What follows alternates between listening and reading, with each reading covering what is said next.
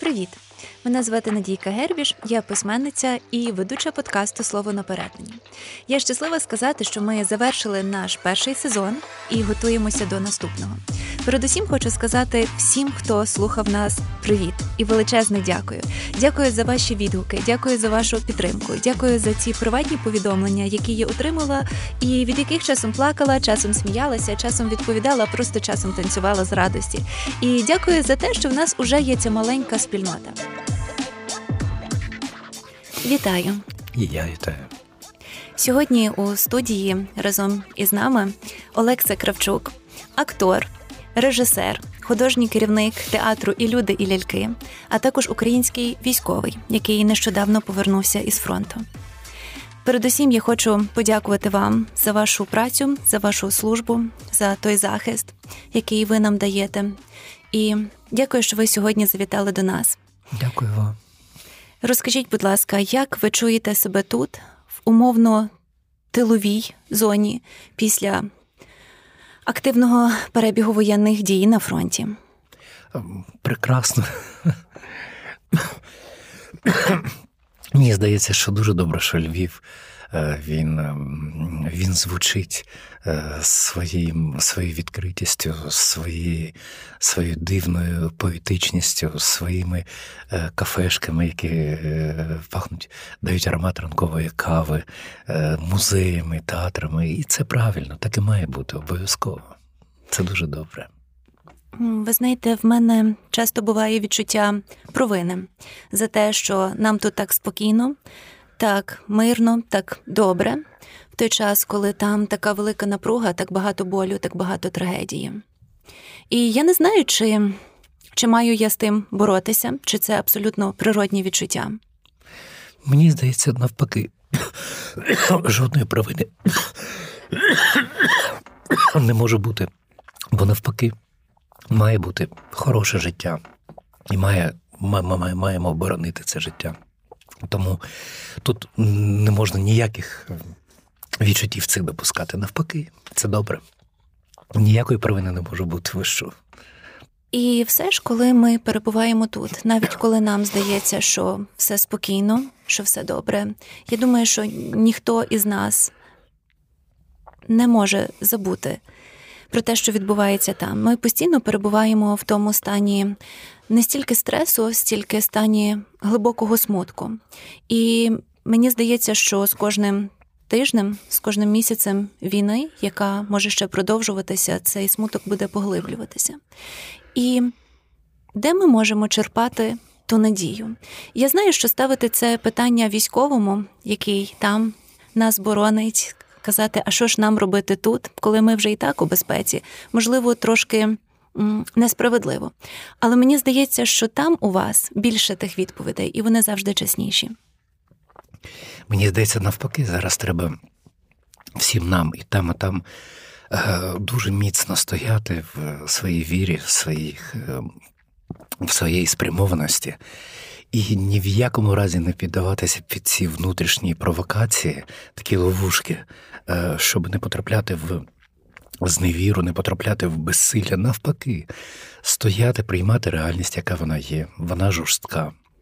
Але я би сказав би, е, мені подобається, бо я бачив е, людей, побратимів, які якби з якоюсь певною усмішкою сприймають всю цю небезпеку, і тоді небезпека відступає. Мужньо стояти. Це Е, хороший виклик для для душі, для серця, для розуму. Це хороший виклик, і його треба відстоювати. Бо, власне, мені е, на цьому будується держава, на дух і сила кожної людини. Угу. І, І все ж. І все ж, попри те, що ми знаємо, що ми маємо триматися, так ми маємо відчувати цю опору. Але має бути щось, щось більше за нас, так, якась та більше, навіть не ціль, бо ми знаємо, яка, якою є наша ціль, якою є, яка є більшою за нас. Але на що ви опираєтесь там? Що ви думаєте, що вас тримає щодня, коли ви стаєте і, і берете зброю до рук? Ну, мені подобається це відчуття страху, яке виникає.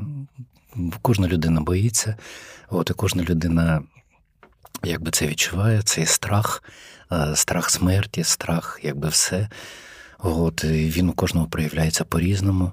От, Але мені подобається, коли е, виникає страх, то тоді виникає е, бажання помолитись. Тобто це такий механізм, який якби працює, ну неймовірно працює на тисячу відсотків. І е, всі ми люди смертні, ти розумієш, що якщо так треба буде, ти ти помреш, але е, завжди просиш Бога в молитві, щоб він дозволив це е, зустріти мужньо. От. Але і просиш Бога, якщо дає життя, щоб він тобі дарував сміливість, відвагу, мужність, е, силу, е, мудрість і безумовно, щоб це було все освячено любов'ю. Тоді тоді ці молитви вони спрацьовують. От, І вони дуже індивідуальні. Там не може бути так, як, скажімо, в церкві все, кожна людина е, це відчуває десь всередині. І ти чуєш це, я чую це. І чую по тому, як кожна людина якби, ну, щось робить. Так, ну, якось так. Власне, ви згадали любов.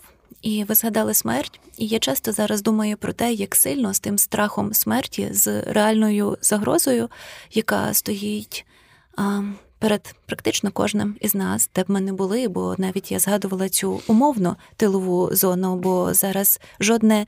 Місто України не є цілком тиловим, враховуючи стратегію і тактику війни ворога. І цей страх він дуже сильно увиразнює ту любов, яка раніше була, вона була присутня, вона була з нами. Але коли ти розумієш, наскільки крихким є життя, наскільки коротким насправді є життя, якось значно більше хочеться віддавати цієї любові, якось значно більше хочеться її переживати, перебувати у ній щоразу. І дивлячись ваші фотографії із фронту, я бачу цю щасливу усмішку, я бачу цих песиків, цих котиків, так як ви пишете з такою любов'ю про Україну, про побратимів. Розкажіть, будь ласка, як ось це ця любов на фронті увиразнилась для вас? Я не знаю, тому що, ну, по-перше, мені пощастило, е, ви знаєте, е, така якась дивна річ, що е, війна вона, е, як не дивно, робить людей людянішими.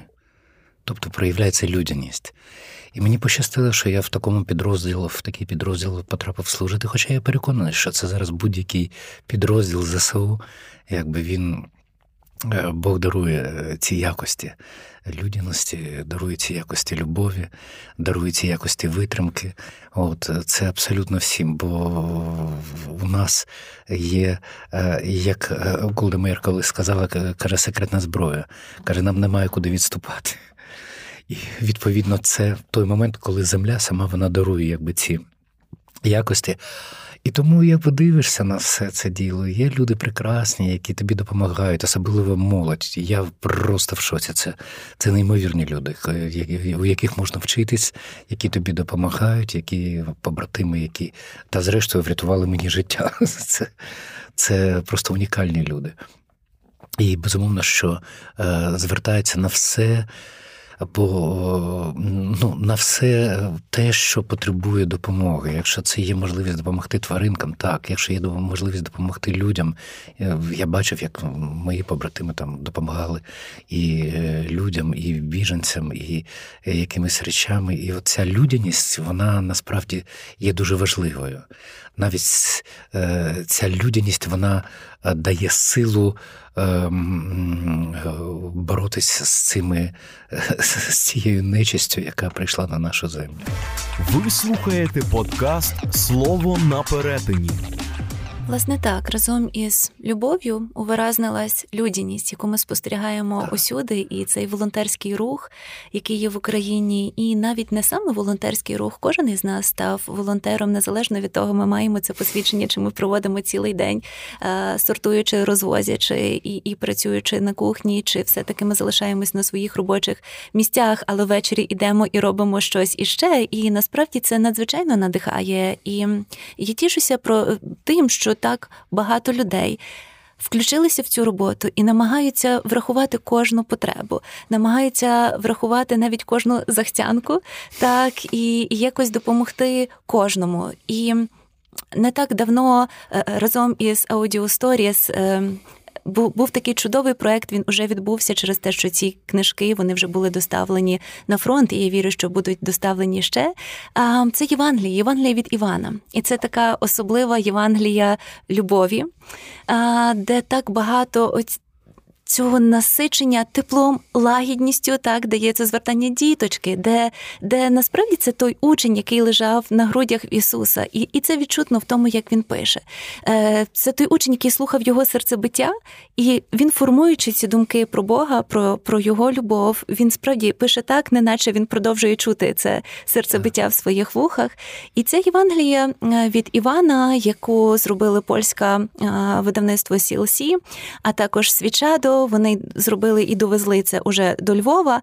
І Володя Ольшанський наклеїв також туди наклейки з QR-кодом, де можна прослухати цю Євангелію через те, що є солдати, які не можуть читати, так через те, що вони були поранені, чи чи просто настільки сильний розфокус уваги, що потрібно краще слухати в той час, чи чи просто вони не мають світла, так в момент, коли вони мають час читати.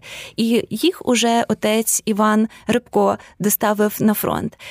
І і дивлячись це, я розумію, що це лише один з цієї величезної кількості проєктів. Але кожна деталь у ньому, як ці книжки робилися, як вони доставлялися, як. Е, чоловік, який живе на східній Україні, який є, начебто, сильніше загрожений, як він казав, що на на обкладинці має бути фотографія України, не просто стягу, але справді нашого неба і нашого поля. І він надіслав свою фотографію. Власне, вона є на цій політурці. І коли бачиш, що в кожній цій деталі є любов, ти бачиш, що ми вже перемагаємо. Але разом із тим ми продовжуємо перебувати в цій трагедії, бо ми постійно чуємо і бачимо ці новини бо ми дізнаємося, ми читаємо некрологи, ми дізнаємося про, про нові смерті щодня. І як нам балансувати зараз? Коли ми захлинаємося любов'ю, і разом з тим ми у цьому стані вразливості, так ми стаємо і читаємо цю нову новину, і ми не знаємо, що робити далі. Не знаю, мені здається, дуже важливо просто стояти. От Стояти, стояти, впав, вставай. Не можеш стати, молись не можеш е, встати повзи, але просто просто стояти. Бо тільки це зараз має величезний зміст, коли кожна людина на своєму місці, неважливо, це буде чи на фронті, чи це буде е, в тилу допомагати, чи волонтери, чи люди, які займаються театром, чи літературою. Кожна на своєму місці має просто стояти цей момент внутрішнього усвідомлення себе в цьому світі. Бо цей внутрішня сила вона зробить ці кордони достойними, сильними. От, і, і і е, непорушними, коли це буде в кожній людині виникати. Так, трагедій багато, і безумовно, що е, дуже боляче, коли дізнаєшся, що величезна кількість неймовірно прекрасних людей просто гине. Це просто біда велика. Але в цій біді треба навчитись стояти. Я по-іншому не знаю як. Тільки так. Це дуже сильна відповідь справжнього військового, та коли це вже йдеться не не про емоцію, а про щось значно більше. І і я дуже ціную цей цей підхід і дякую, що ви сказали це. Але ви також згадали театр, літературу, книжки. І я часто ставлю собі це питання, чи мають право говорити музи, коли звучать гармати? Не те, що мають, вони повинні, і це, і це правильно. І це дуже розумно, що а, як е, культура, ми ж в принципі захищаємо е, свою країну. Країна це культура, це своя ідентифікація, це якби це те, що пов'язано з в першу чергу з культурою і з мистецтвом. Mm-hmm. І обов'язково театри мають, і оркестри мають, і музика має бути, і музеї мають бути. Єдине, що, ну, наприклад, я дійсно зараз перестав трішки розуміти театр в тому розумінні, в якому я його розумів. Бо е, на, як мені здається, е, театр е, за останні роки він працює не для глядача, а для того, щоб справити враження. Тобто, щоб отримати більшу кількість лайків чи більше сподобатись.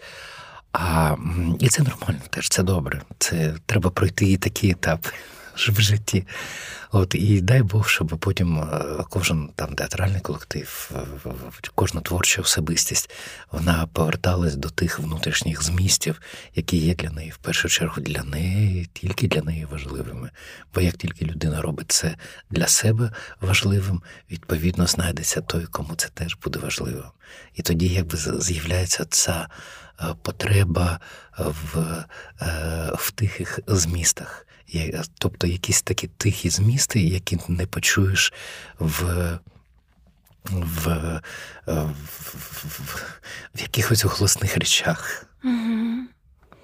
Ну і в ваших словах про голосні речі, я думаю, що кожен з нас, хто хто чує вас, розуміє, про що вам йдеться, так, про які звуки йдеться і чому такою цінною стала тиша. Але якою є роль театру зараз, тилового театру, театру тиші, спокійного театру. Про що має говорити він зараз? Е, Мені здається, театр е, має знайти свої змісти. Е, І тут, е, бо театр це люди в першу чергу. Це і людина. ляльки. І ляльки, так. І відповідно, коли людина знаходить свої власні змісти, то тоді вона знаходить е, ту мову, якою вона хоче про це сказати, або задати це питання. Mm-hmm. І відповідно тоді це з'являється. І відтоді, і тоді з'являється той театр, який дійсно потрібен. Як по мені, ну це дуже індивідуальна річ. Мені подобаються зараз дуже е, тихі лагідні речі. От тихі лагідні речі, які сповнені любов'ю, сповнені е, якимось затишком, сповнені якимось такими роздумами цікавими, сповнені е, чимось е, казково недомовленим, невимовленим і те, що можна тільки відчути.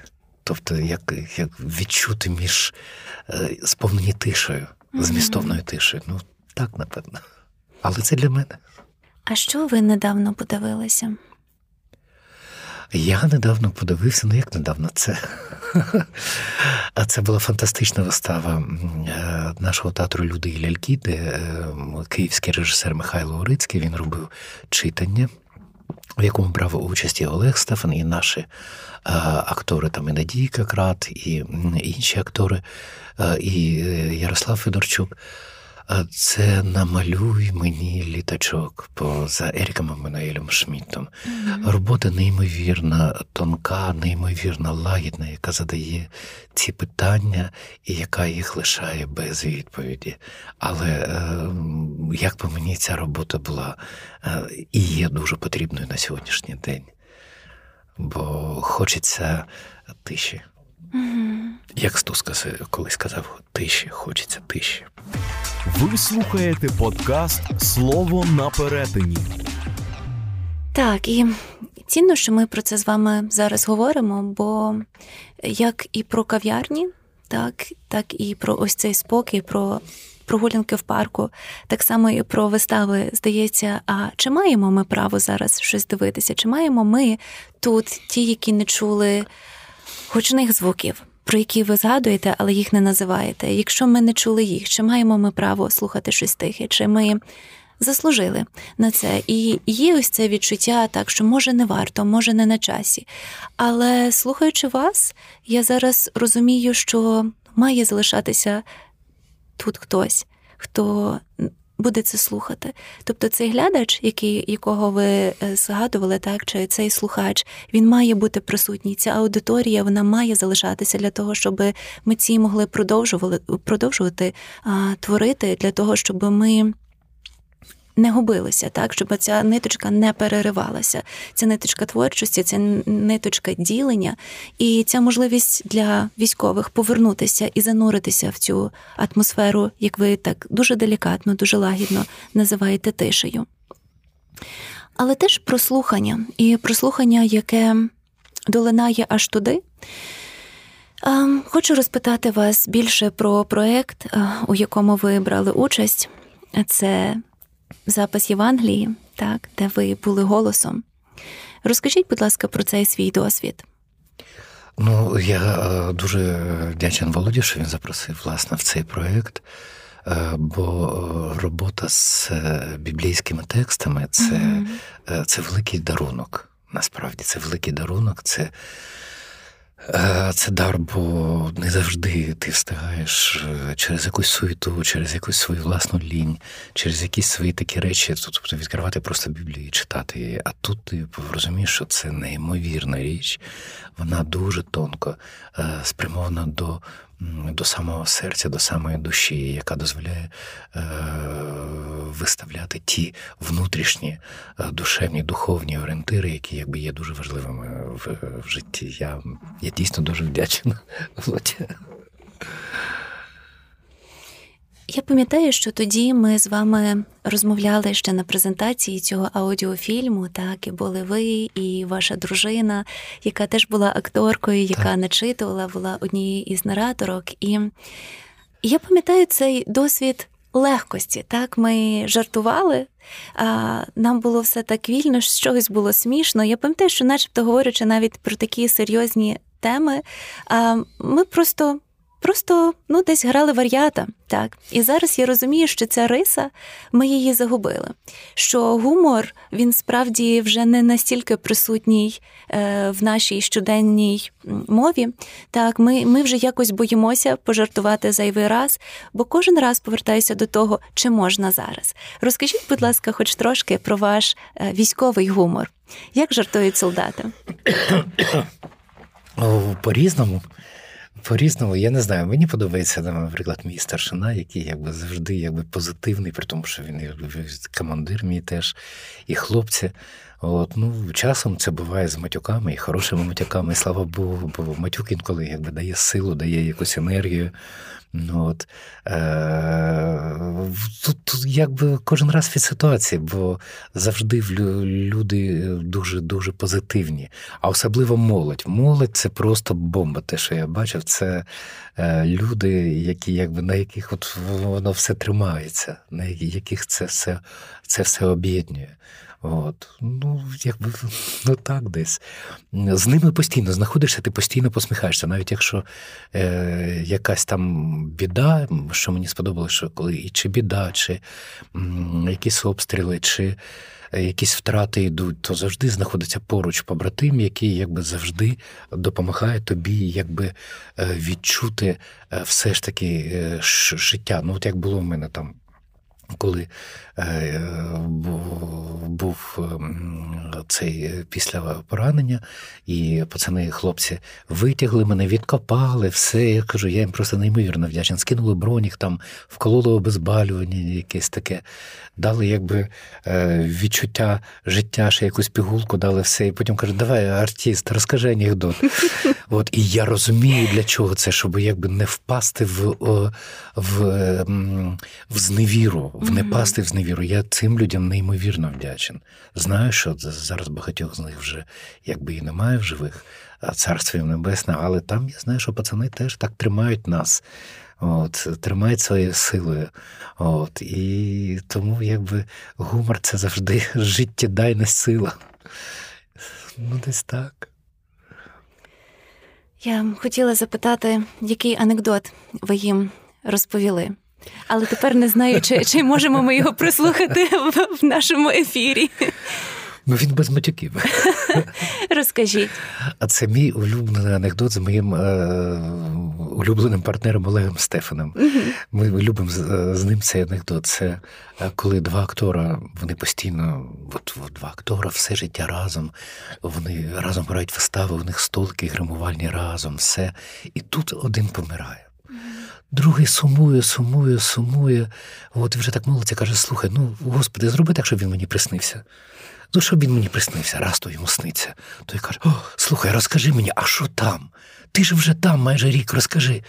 Ти собі не уявляєш, які тут актори, які тут режисери, які тут актриси, які тут художники, які тут митці. До речі, в тебе завтра виклик на репетицію. Як я думала, що там чорний гумор не, не, не проходить. Ну, це такий театральний анекдот, але чомусь тоді він спав відразу на думку.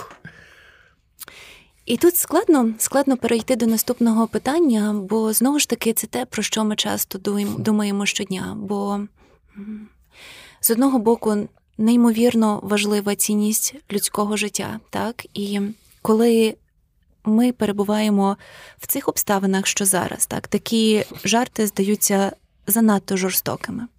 З іншого боку, саме цей жарт є надзвичайно важливим, бо показує, що земне життя це ще не крапка, так? І смерть не є остаточною.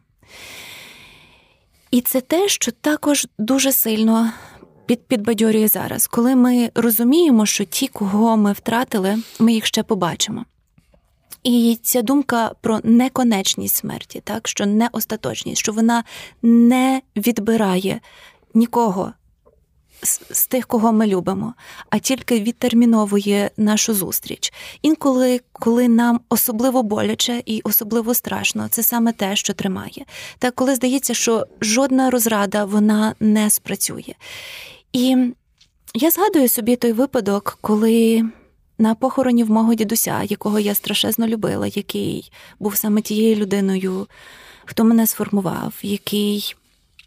До якого я досі не можу піти на могилу, бо мені надто боляче, але про якого я постійно, практично щодня думаю, про якого я так часто пишу, про якого я згадую в передмовах чи після мовах до своїх книжок через те, що він залишається дуже близько. Я не можу повірити, що він не тут. Точніше, я можу повірити. Я знаю, що він не тут фізично, і я на нього досі злюся. Я йому досі цього не пробачила, тому я не можу ходити на його могилу. Але я пам'ятаю, що саме на його похороні, коли хтось згадав анекдот, який він часто розказував, якось це, це, це було про його близькість, що він залишився в тих історіях. Так, от у цих смішних історіях він був дуже смішним, і він він часто розказував схожі анекдоти, як той, який ви розказали е, щойно. Е, і також до теми про матюки. Так, і ми часто, як християни, думаємо, окей, не окей, е, ну може не зовсім окей, але все-таки десь воно виривається, і що з тим робити. Я пам'ятаю, ми розмовляли з одним польським видавцем, який власне волонтерить зараз для України. Він себе називав пацифістом до початку повномасштабної війни в Україні. Потім він сказав, що він є бойовник е, руху опору, українського руху опору, тобто він вже не не цілком пацифіст, м'яко кажучи. Е, ось і він сказав, коли ми говорили з ним на цю тему, е, ми прийшли до власне кав'ярні, і він дуже голосно зайшовши до кав'ярні, відправив за курсом російський корабель. Ось я подивилась на нього, бо він такий дуже чемний і вічливий. Він сказав: А що ти хочеш в мене? Якщо навіть Павло е, в Біблії він говорив саме ці слова. Просто те, що перекладачі змягчили, ну то вони дуже освічені люди. Наприклад, коли Павло казав, що все я поважав за сміття, насправді він говорив дуже грубою примітивною говіркою, так чи мовою, все я поважав за лайно. Ось та таке звучання е, було, ну принаймні з того, що розказав мені Томик. І ось ця зміна мови, так, яка стала дуже барвистою, дуже контрастною, дуже насиченою. Як ви відчуваєте ось ці зміни, як як власне режисер, як художній керівник, як як актор? Про що говорять ці, ця насиченість в мові сьогоднішній мові українців? Про життя. Про життя, тому що це це Е, зараз життя, і ми е, дуже відрізняється навіть те, що було від 2014 року. А те, що зараз сталося, зараз просто всі об'єдналися. З'явилася сила, яка об'єднала абсолютно всіх людей, всіх.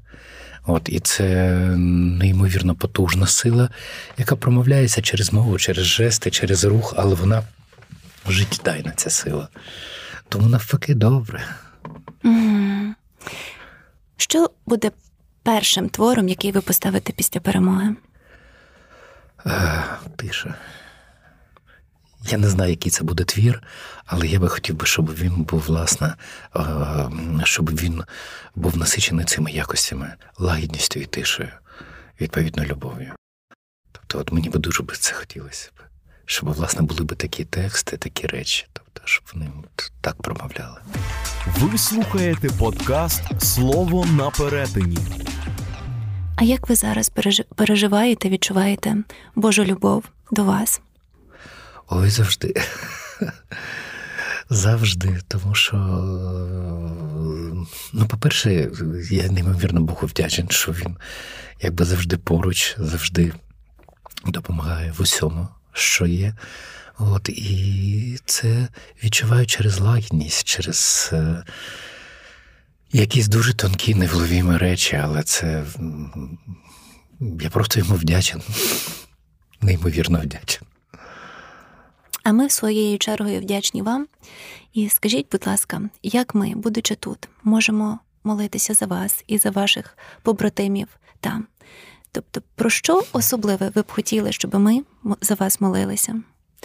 Ну, Мені здається, що треба завжди молитися і просити, е, щоб Господь зберіг життя наших воїнів, побратимів, щоб дарував нам перемогу нашій країні, щоб е, мир наступив після перемоги нашої країни, щоб ми були е, сильними, щоб ми були мудрими, щоб ми були.